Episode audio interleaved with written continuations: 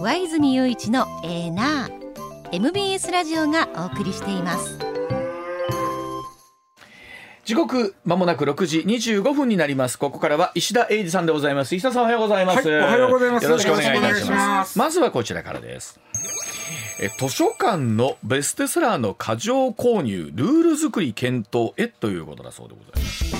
え図書館がベストセラーを過剰に購入しないようにルール作りをえ国がそんな検討の場をこの秋にも設けることになりそうですでこれはですね急減している、まあ、急に減急速に減っている本屋さんの、まあ、支援策として自民党の議員連盟が出した提言を受けたものなんですがえ本日1つ目図書館が同じ本を複数備えるというこの副本という問題について石田さんに解説してもらいたいと思います。あの図書館で本借りたことは皆さんおありでしょうか最近は僕はないですね。まあ子供の頃はカード作って、そうそうそうそうあのよく図書館で本借りじてゃあ子、供のついてって一緒になんか一冊借りるか借りないかぐらいで、ねうん、やってま僕すけど嫁さんなんかよく借りてますけど、まあ、近所なんでね、うん借りてますけど僕の場合なんかもう買ってまえみたいな、ね、僕もそうですね。あのどち文庫ら本かあの所有欲があるんで、新刊に関してはもうちょっと買っちゃおうかなって思ってしまいますそうねで新刊はもう我慢して、うん文庫本になったら買うみたいな パターンが多いかな僕は。なるほどね。うん、でその今小屋ちゃんやってくれうた、んうんその図書館が複数の、特にそのベストセラーというか人気のある本はいはいを買う、う複数買うというのでこの複数の服を取って副本という言い方をするんですけどね複。数の服ですね、うん、複数だから一つの図書館に複数その同じ本があるという状態のことを副本って言うんですけどね、あのこの副本問題については、うん、うん、そうやなもう20年以上前から、うん。えー特に出版業界の人が問題にしてきた。あ、そうなんですね。うんうんあのえっとね97年ぐらいから本が売れへんなっていったんですよ。え、そんな前、九十七年？そうもうそう20年以上でで2000年に図書館が本貸すから本売れへんねやないかいと。 ね、でそのふ貸すのはええけどんあの何冊も同じほ本を買うて、んいうのやめてようんっ。ていうのをこれ副本ね、うん。副本やめてよっていうのをあの一部の作家の人が言い出したのが2000年なんですいよ、や、そう。まあまあ前やろ売。れてこそだったら、まあ、たし、まあ、自分が作家の立場なら。うん、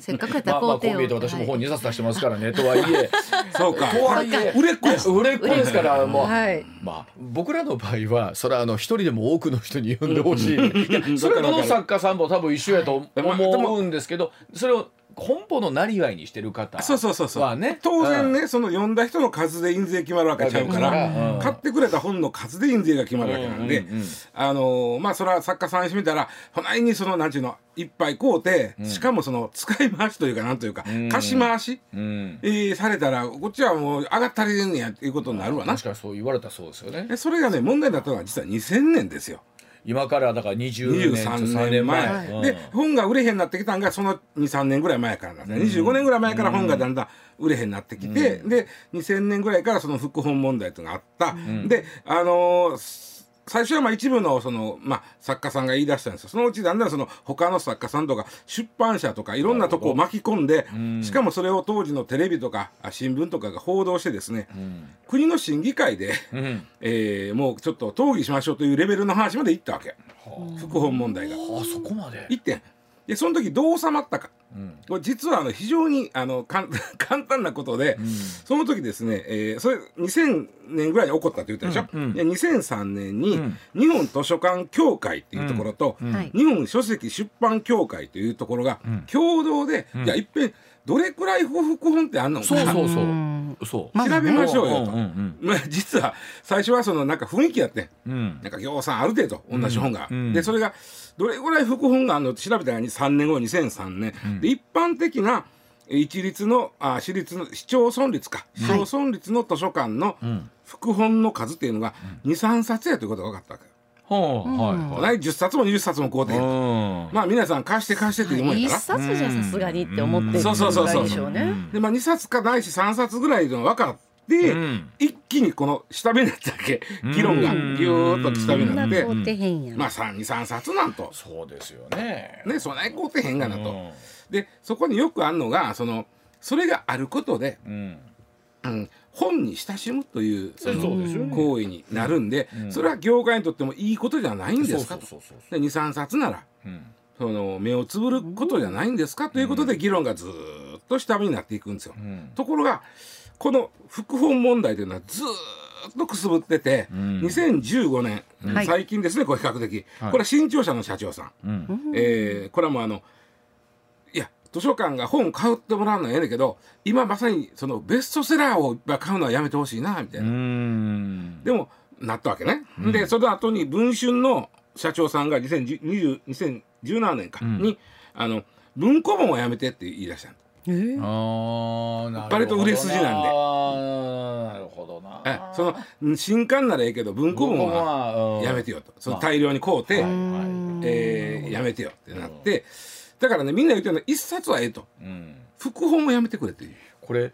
それこそし図書館のサイズ感もあるじゃないですか、はい市町村レベルのものから、まあ、非常に大きなところで利用される頻度の多い方との割合とかにもよりますよね。これねうん僕も調べたんですよ、うんそしたらあの出版コンサルタントの上原隆一さんという方この方まあネットでもいろいろ書いてはるから見てもらったら分かるんですけど、うんあの上原はあのえー巨人のあの上原さんの上原ね、はいはいで隆一さんはあの、えー龍あの坂本龍一さんの龍一ですはいはいで上原隆一さんという方が、まあ、調査しはった、うんえーこの人出版社にもいてはって今出版コンサルタントしてはるんですけど、うんこの人が調査しはって、えーまずね何で調べたかさすがコンサルタントだと思うんだけど、ん直木賞って案外売れませんねんとあ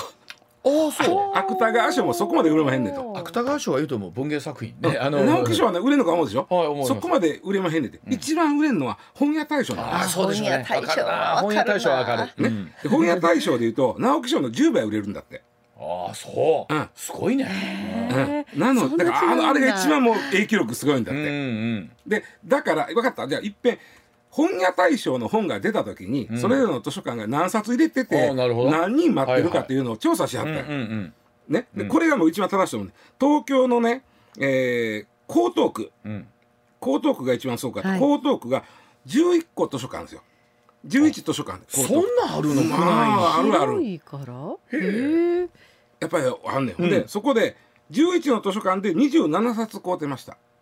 ということは一一つ平均に23 2-3冊やっぱりその2 3 2003年にあのー図書館協会と書籍出版協会が調査したとこと一緒ぐらいや、やっぱり23冊なわけよ、ですごいのが待ってる人、ん500人ええー、27冊に対してそうそうそうそう でもさ本もさその1はい日2日では読み切れないじゃないですかいや大そう体ねね図書館のねあれって2週間の話2週間でしょ、はいうん、おほんだらもう回ってくる頃には文庫本なんてますって っていう3冊としてもよはいね一つの図書館に3冊あったとして、うんそれでまあ一つの図書館で500人待ってるわけちゃうわな、だから11の図書館で500人待ってるわけやから、うんうん一つの図書館で50人待ってるイメージよねそうでしょそしたら3冊あったところで随分先だっでてもじゅね一冊1415人は待ってらっしゃるそうわでけしじかゃなもい2それ2週間2週間でしょだいぶあるなと。だいぶありますねでまあこれはまあだからまあ江東区の、あのーまあ、もしね江東区の事情やったらあれなんで隣の中央区はいも調べはって、はあ中央区はやっぱりあの図書館少ない3つなんですよ。あーでまあ住んでる人は少ないからね中央区になってどっくるちとかって言ったらそうでしょあの会社多いからだかねらねで3つの図書館で13冊買うてはってうんでこれはだから4冊ぐああらい結結構構多いですねちょっと多いうんで借りる待ってる人が160人。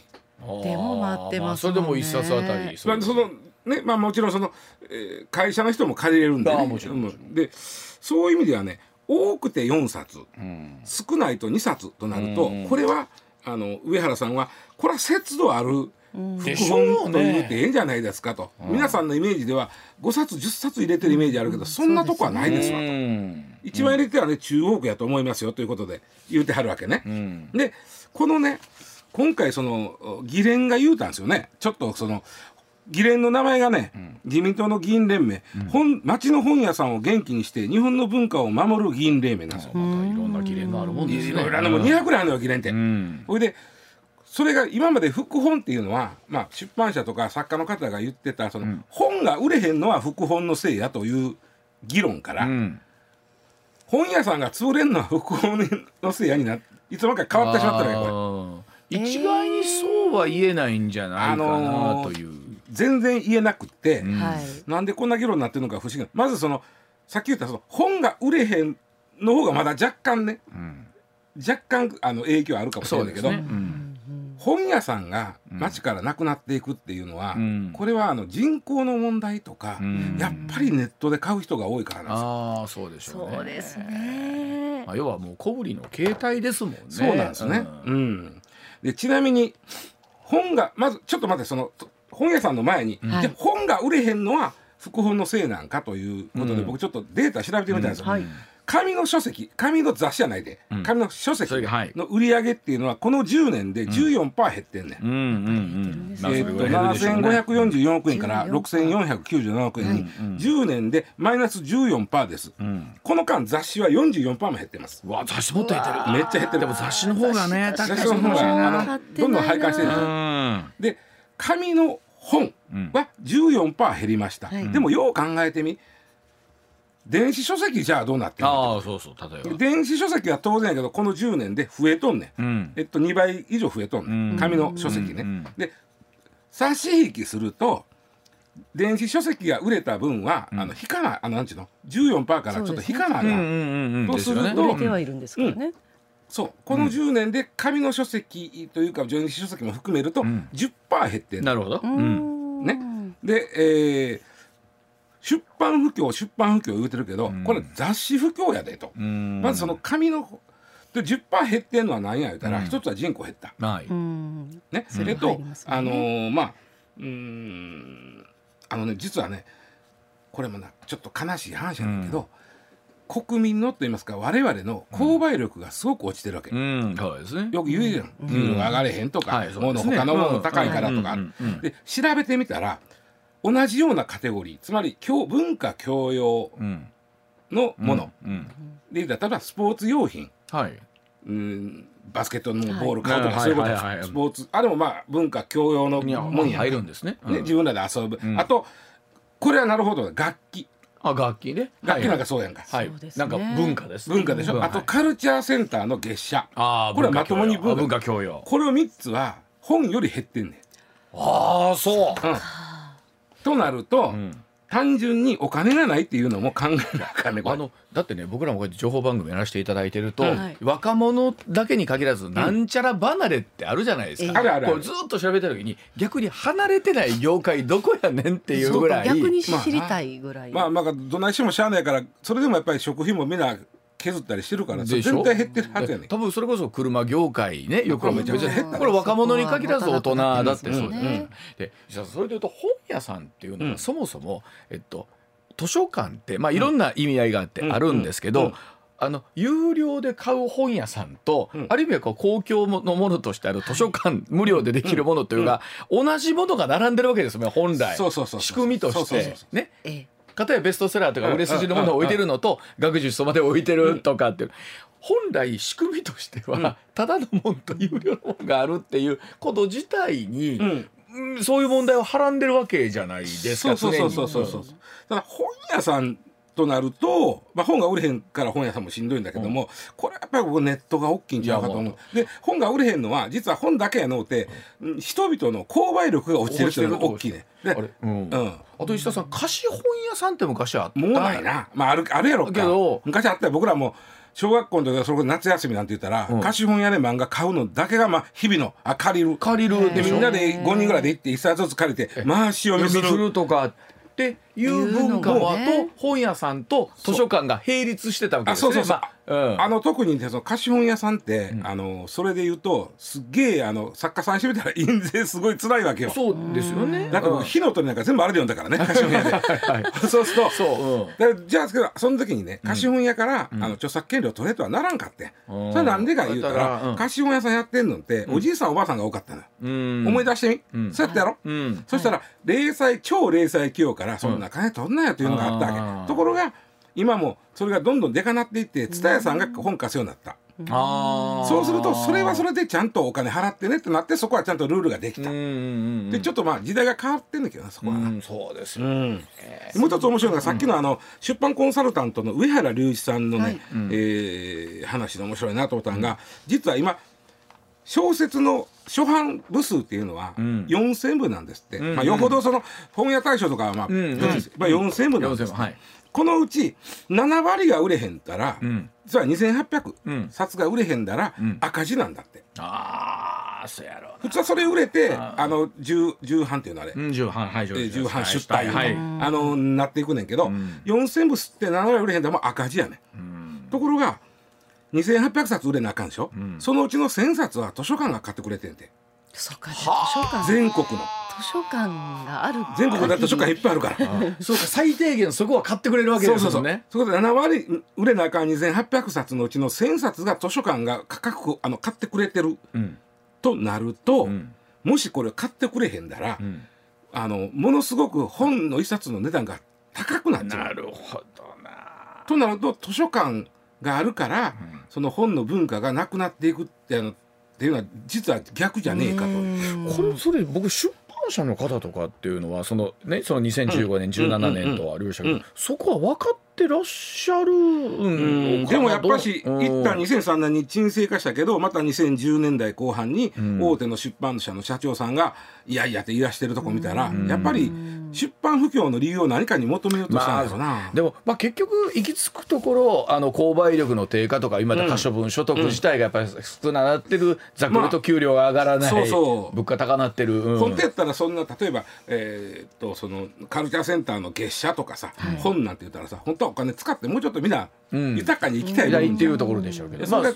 あね余裕がないないということなんですよね。なるほどそうかでもまああのいつも思いますけど本を読むと心豊かになるし僕いつも思うんですけど、贅沢な時間やなと思うんですよ、30分でも1時間でもね、それに費やすってまあ、僕行きの帰りの電車たった5分しか乗ってへんねんけど、うんその間でもスマホやなくて文庫本読んでたらちょっと俺って、うんそうですいいねなそうとで思すってもらね。うなちょっとね、本読んでる自プ分に。プレーのプレーのために読めるな るほどはい、だそうでございます。はい、時刻六時四十二分になります。続いてこちらです。さあ金融対策に岸田総理が呼びかけるホタテのすすめでございます。はいえー福島第一原発の処理水放出をめぐる中国の反発に日本政府が危機感と不信感を強めていますえー水産物の禁輸を受けて政府は国内消費の増加や加工体制の強化で対応しようとしていますが岸田総理早速水産業者の支援のためにホタテをメニューに追加してと呼びかけましたではいきなりなぜホタテなのか中国とホタテの関係について見ていきたピいンと思ポいインますトですもんね。あの確かにちょっといっぱいある中でなんでホタテやねんっていうのはちょっと思うかもしれませんけど、はい実は、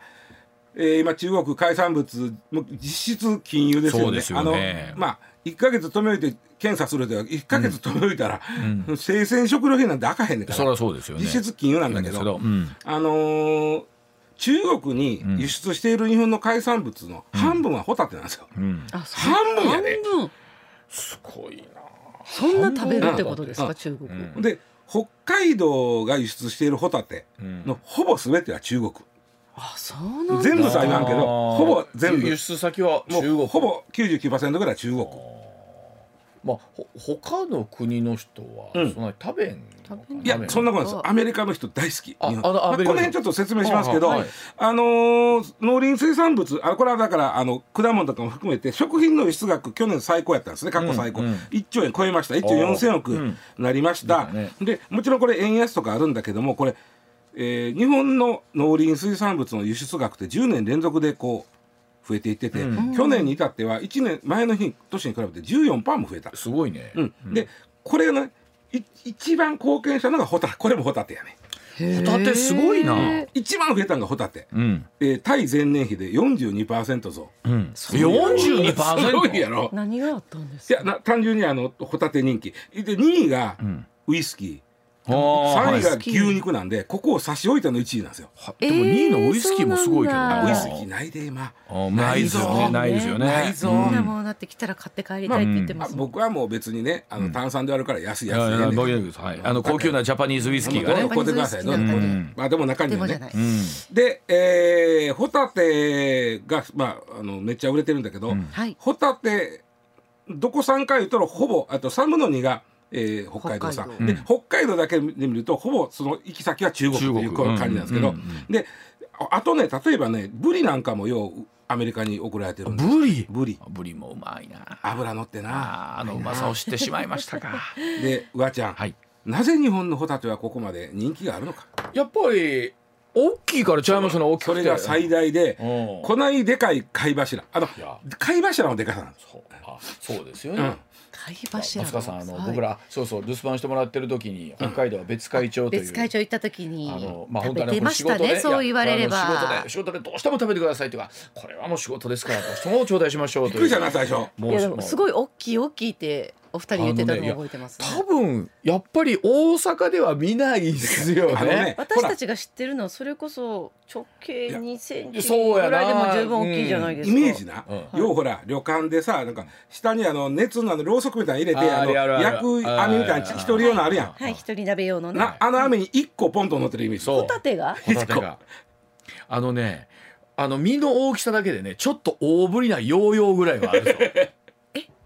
あのねイメだいーぶジ大できい言じゃうなといですねか三笠焼きぐらいはあ るのちょっと小さめのちょちょちょちょっと貝柱がですよね、うんうんちょっと小さい紐の部分と入れて三笠焼きぐらいあるのだちかょらっとちっちあゃのい網に一個にホタテ一個ポンと乗ってるぐらいのでかいやつだから、えー大きい、でえそれは、ーあれはあうまのいジャンボホタテなあれはでうもまいあれはジャンボホタテやねんけどあそうですかジャンボホタテ普通のホタテもでかい普段のでかいやっぱりね、アメリカの人は大好きでホタテであの生で食べるのが好きところがアメリカのホタテは貝柱が小さいうんそれで日本からそのわだでっかいの絵で,、うんうんで特に北海道はでかいでとなっうてんうん入れてるんだけども、あとその日本の冷凍技術がすごくってああなるほど取ってあの貝柱外したらすぐにピュッと冷凍するんで、うんあの実は冷凍もんとはいえ着いた時点でめちゃくちゃ新鮮なうんんうでんうす、んこれもいいなというあこあとそっで。かあの表鮮度がええなということで、えーところがやねで実はね、うんあのホタテの輸出先トップは、んかつてアメリカでしたよあそうですかでうん中国になったのはここ5年くらいなんですあそよのそうですかで中国人が食うてんのかいたら違うねあ一応あれ知ってしまったとかじゃないんですねん違うねまあその部分は若干あるよ、はいうんあるけども、まあ、特に上海とかの高級なお店のあるうん日本食レストランのとこなんかうんはホタテの生食なんかはあったりするんでしょうけど、うん違う実はここ5年間で何があったか言ったら、日本のホタテを中国が輸入します、うんで中国の人が人海戦術で殻外してはいはい貝柱取ります、はいそれをうんアメリカに送るわけ、あそういうことですか殻を取るためにそう中国に一旦あ送ってるそれもそうってこか中国への輸出になるんですかそうそうそうそうそそれでもうで輸出でアメリ中国がアメリカへ輸出するうんでそれをアメリカの人が食べるというあー図式ができたのがここ5年ほどなんですはあうんでもそれに対してそれぞれ関税がかかるのかなそうですかねあまあいいや、うんああそうかそうですまあまあねだそかれらでまもあ、まあ、そもそも高級品やで高級品ですもアんメリカ行ったね、うらんほいでこれねこのホタテの二枚貝をべきって剥いて、うんあのまあ牡蠣でもそうなんやけど、はいはいであのヘラみたいなのではい貝だいだいします柱外してですぐ冷凍してっていう割って外すというのは人がやるのですよ。いやなかなか機械では難しいでしょうなそうですねああで今日本で起きてることで人手不足なんですよ。はいはいああそうかなのでホタテを貝柱を外す人がおれへんからまんま中国持っていく中国の人が安いとまあかまあまだまだ安く使える人がおるうん人要素おるからうんでその人らが外すはいでアメリカへ送るという図式になってるわけ。はいうん、こので実はあのか実はやっぱりかなりそうなるとアメリカには高値で入っていくらしい。うんそうでしょうねうんまあそれ人件費も入っとるからね。で、えーまあ日本国内の人人手不足がある。で今実は中国が、いや入れへんって言うでしょ。うんでも一番困ってんのはうん中国の外してた人たちなんですよ。ああし食がなくなるわけですよなくね本当だでアメリカにしてみたら、よく食べたいな。うんな日本で外してくれへんってなるわけ。うんうんですねで今日 本のうんホタテの地下取れるあたりは、一生懸命人集めて、へえ外したらそのままアメリカ送れるうと、ん冷凍技術はあるわけやからでもそんなんちょっとやそっと増えたぐらいじゃおっつかんでしょそうだからあとねやっぱり日本ってやっぱり国内めちゃくちゃ人手不足なんと特にそういう単純労働のなり手が少ないんなるでほどうん実は集まれへんうんでここさえ集まったら実はホタテ問題でだいぶ解決するかもしれうなんいただまあそうなるとまあそうかでも一旦アメリ中国持って行ってもっぺん送るのと直接送るとなったら人件費多少2本高うても一生ができるのかな、うんでもいいのかなこれちなみにそれで岸田さんは、えー今回そのホタテを、えーどういうふうに、まあ、皆さんで、えー輸出先が今厳しくなったホタテを国内でもっと食べましょうと。うんうんうんんうんでホタテはあの、まあ、そういう状態なんで今あの、まあ、えー北海道のホタテも 2, か2割ぐらいから3割ぐらいから安なってんねんって、あーそういう意味では、うんえっと、応援するチャンスでは我々は食べやすいで食べすやすい、うん別にこっちはその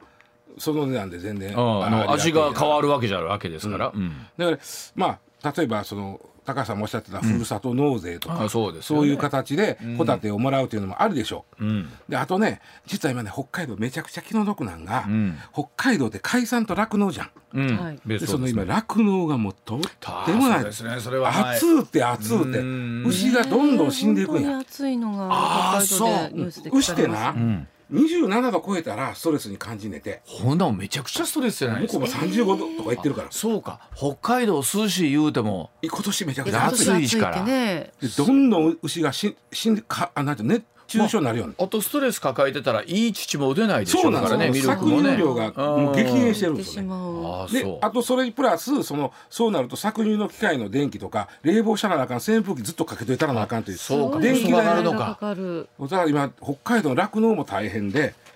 まあ、飼料も高いしみねんなででそれでいてこの金融で海産物の輸出ということはダブルパンチなわけでだすから両ね方にいることはふるさと納税というのは僕らが応援できる一つのそうこれはあの大きな災害復興の時もそうですよねうんうん支援の時もそうだったりしますもん思うんねですよなるほどはいでお知らせ挟んでさらにお話し続けてまいります上泉雄一のエーナー MBS ラジオがお送りしていますしかし今年の夏の暑さというのはいろんなものに影響がしてますすごいねあったんですねね、その知らない間に、えーね、牛乳というかそうです牛のお乳牛のが、熱中症になっとんねんからね、えー影響あるということなんですが、それだけはなくってこちらにも、えー問題があるようでございます。こ続いてはこちら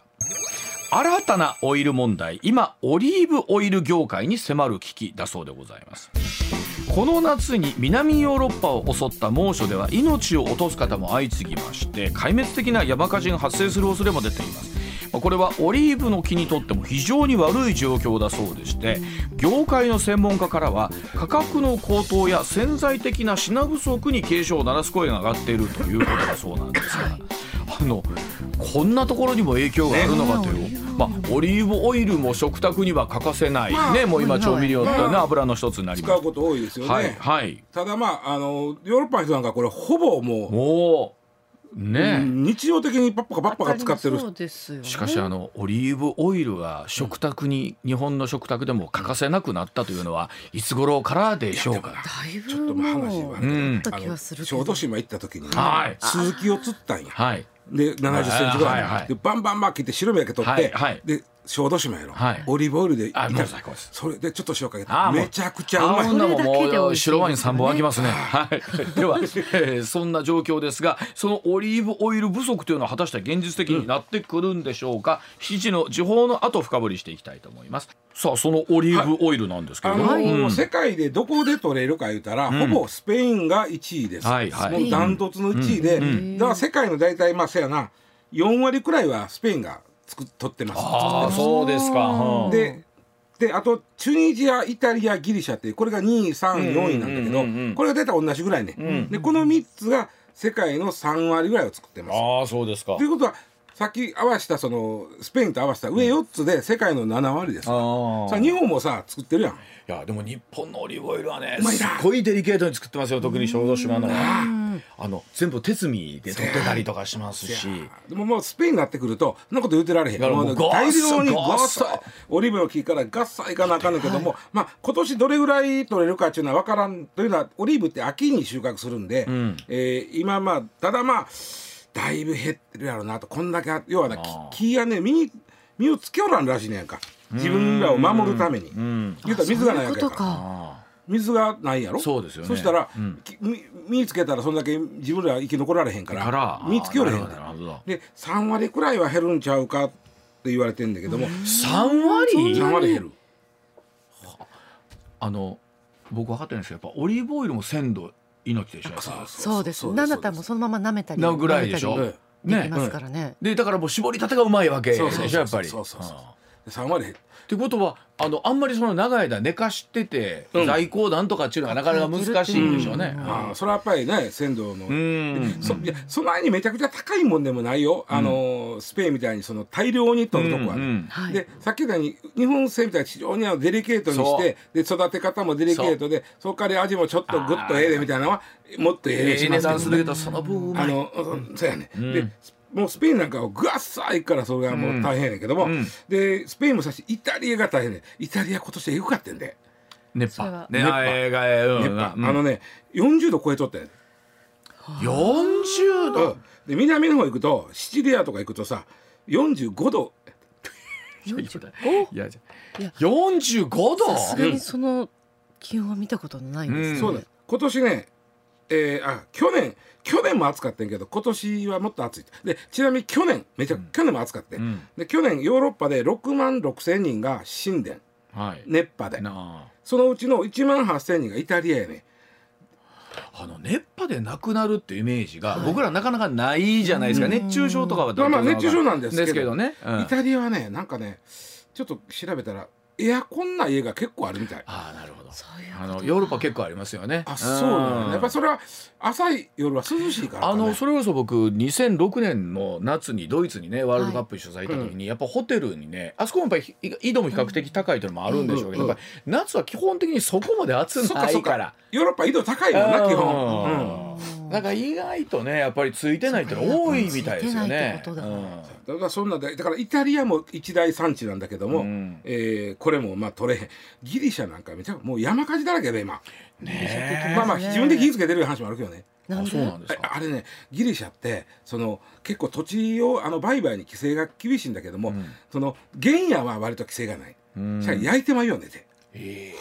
えなるほど。はい焼いて原野にしてしまうよねってうんですで放火があってそれでめちゃくちゃそれに巻き込まれた人が死んでるんで放火したやつが殺人いやそうそうでしょそうう。でそれで、うん、結構な人間捕まってるはずよ今ギリシャだから、まあ、そういう、まあうんこともありので、オリーブがね今ひええで減っもてきてるんですねこれでもそれこそいろんな生態系にこれだけ暑かったらね、それ影響してくるとはいえ、そのオリーブオイルとかも、まあ、特にヨーロッパの方々生活に欠かせないそうそうも欠んかだされへんからねうん、はあで回り回って日本にも影響してくるということですよね、うんこれ当然。でねまあまあもちもちろん日本の国産はそこまで影響まだないと思うけど、んまあ、あのいわゆるスーパーで売ってる、まあ、お手頃なオリオリーーブブオオイイルルは値上がる可能性あるなこれでも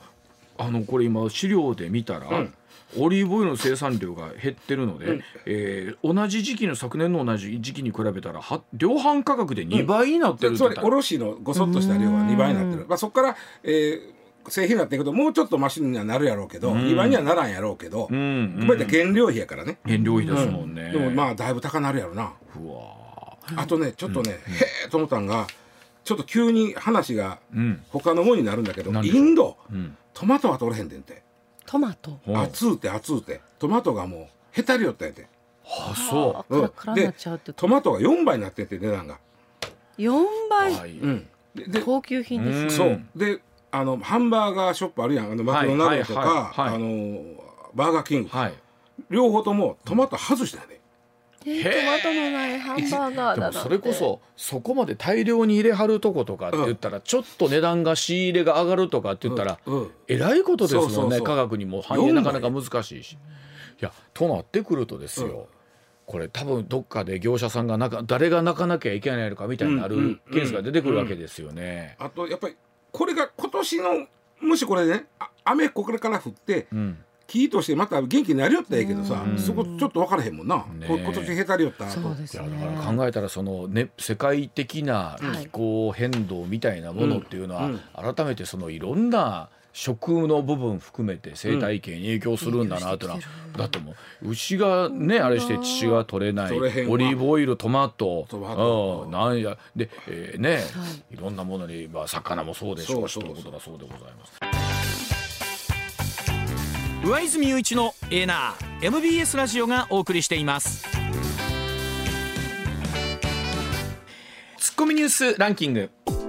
時事問題から芸能スポーツまで突っ込まずにはいられない注目ニュースを独自ランキングで紹介はいランキングを紹介する前にまずは芸能スポーツです、はいプロ野球セ・リーグ阪神対 d n a は阪神が2点リードの9回守護神の岩崎投手が2本のホームランを打たれ逆転負けとなりました、はいまた2位の広島が巨人に逆転勝ちしたため、うん21まで順調に減らしてきたマジックが消滅しました、ね、あの昨日見ながらびっくりしました、岩崎投手でも打たれるんだしかもねえ2本もと思いながら、まあ、あの今までねいやあのいろんなところそうでです助けてもらいましたから、はいこんなこともあるだろうですしそりゃあとまはあ、また今日タイガース勝ってカープ負ければなんですけど、まあ、本当カープが負けないんですよね。そうかここに来てね、ええまあ、でもあのあくまで数字的に絶対的に有利なのはタイガース変わらなくってまだ直接対決が残ってるっていうところがこのマジックの消滅にねあの、まあ、つながったということなんですが一喜一憂せず一喜一憂しちゃうせずあの進めていきましょうはい、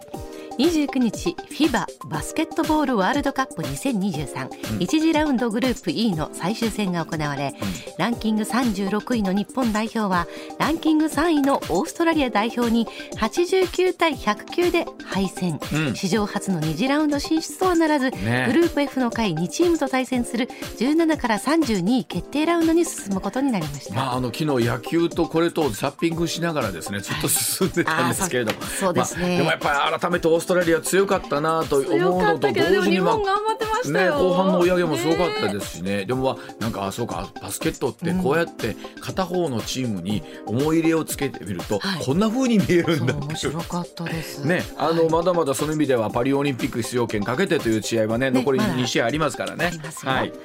続いて男性デュオバブルガムブラザーズのブラザー・コーンさんが67歳がうんインスタグラムを更新し乳がんであることを明かしました、んコーンさんは乳がんは男性では本当に珍しいらしく自分でも寝耳に水でしたと公表乳がんの症状はステージ2で早期発見できたためなんとか命に別状はないと主治医から告げられておりますのでご安心くださいとしていますまあでもあの逆の立場だったら僕も驚くだろうなと思って、まず考えないですよね考えないところでもありますかまあらでもね。乳腺がある限り乳がんはねねえ人のといせいうことですから。ということですからはい、うん、続いてニュースランキング、はいまずは第5位9月末までとしていた電気と都市ガスの料金の激変緩和措置について、うん政府与党は年末まで延長する方向で調整に入りました、うん自民党は29日物価高に対応する新たな経済対策を実施するまでの間支援を継続することを求める提言案をまとめました、まああのー光熱費に関して言うと、皆さんやっぱ高いなと思ってらっしゃるところもあると思いますし、こういった形でね、まあ、支援がそうで続すくねということではああるりのがたいでで、す一安心ということですが、まあ、ただ本当にエネルギー価格っていうのは今後どうなっていくのかなっていうのはねえガソリンもうんですし思いますよね。全体的うんに家計を苦しめるところが多いですね、はい、続いて第3位失礼しました第今4位第うんはい、金の国内小売価格が 1g あたり1万1円となり円建ての価格が初めて1万円を突破しました、うん金は国際的にドル建てで取引されるため、はい円相場が1ドル146円台に値下がりし、うん円安ドル高が進んでいることが主な要因とみられますあの2020年ロシアのウクライナ侵攻があるもっと前なんですけれども、のの段階ではあ 1g5800 円だったってことを考えるすとごいかなりね、まあ、その円安も影響しているということなんですけれども、はいまあ、やっぱり世の中の不安というものっていうのはね金の価格に反映すると言われますからね。そうですね続いて第3位厚生労働省が29日公表した人口動態統計によると2023年上半期の出生数は前年同期と比べて3.6%少ない37万1052人でした上半期の速報値では比較可能なデータがある例年以降最も少なく、はい少子化に歯止めがかからない現状が改めて浮き彫りになりました。あのおそらくこうやって人口統計って、ね、いろんな調査でこう取っていくんですけどそれでもやっぱり想定以上に少子化が進んでるんだろうなというところの数字見て分かりますよね。そうですねうん歯止めがかかりません、うん続いて第2位岸田首相は29日ウクライナのゼレンスキー大統領と電話でおよそ20分間協議しました、ん首相は NATO 北大西洋条約機構の信託基金を通じた支援などについて改めて説明し、G7 議長国としてウクライナ支援を主導する考えを伝えましたこれでもなんだかんだっても8月も終わりまで来たじゃないですか、言ってる間にもう2年とかっていう声が聞こえてきますからね。なんかうん春にはもう収まるまではって言ってたのがねえ嘘のようですうんね。うん続いて1位はジャニーズ事務所の故ジャニー喜多川前社長による性加害問題の調査をしていた外部専門家による再発防止特別チームが29日都内で会見しジャニー氏の性加害を事実と認定問題の背景には同族経営の弊害があるとし再建に向けてメイの藤島ジュリー景子現社長の辞任を提言しました。まあ、今回の再発防止特別チームの提言がかなり踏み込んはだい内容そうでしたとねいうことだったので、まあ、この辺り含めてなんですけれども、まあ、我々メディアに対する、ねまあ、あの提言というのもありましたし、まあ、一方でこのジャニーズ事務所が近々会見を開かれるということなんでさあ果たしてどんなメッセージを出してこられるのかだと思います。はい、ではお知らせ挟んで石田英二さんの登場です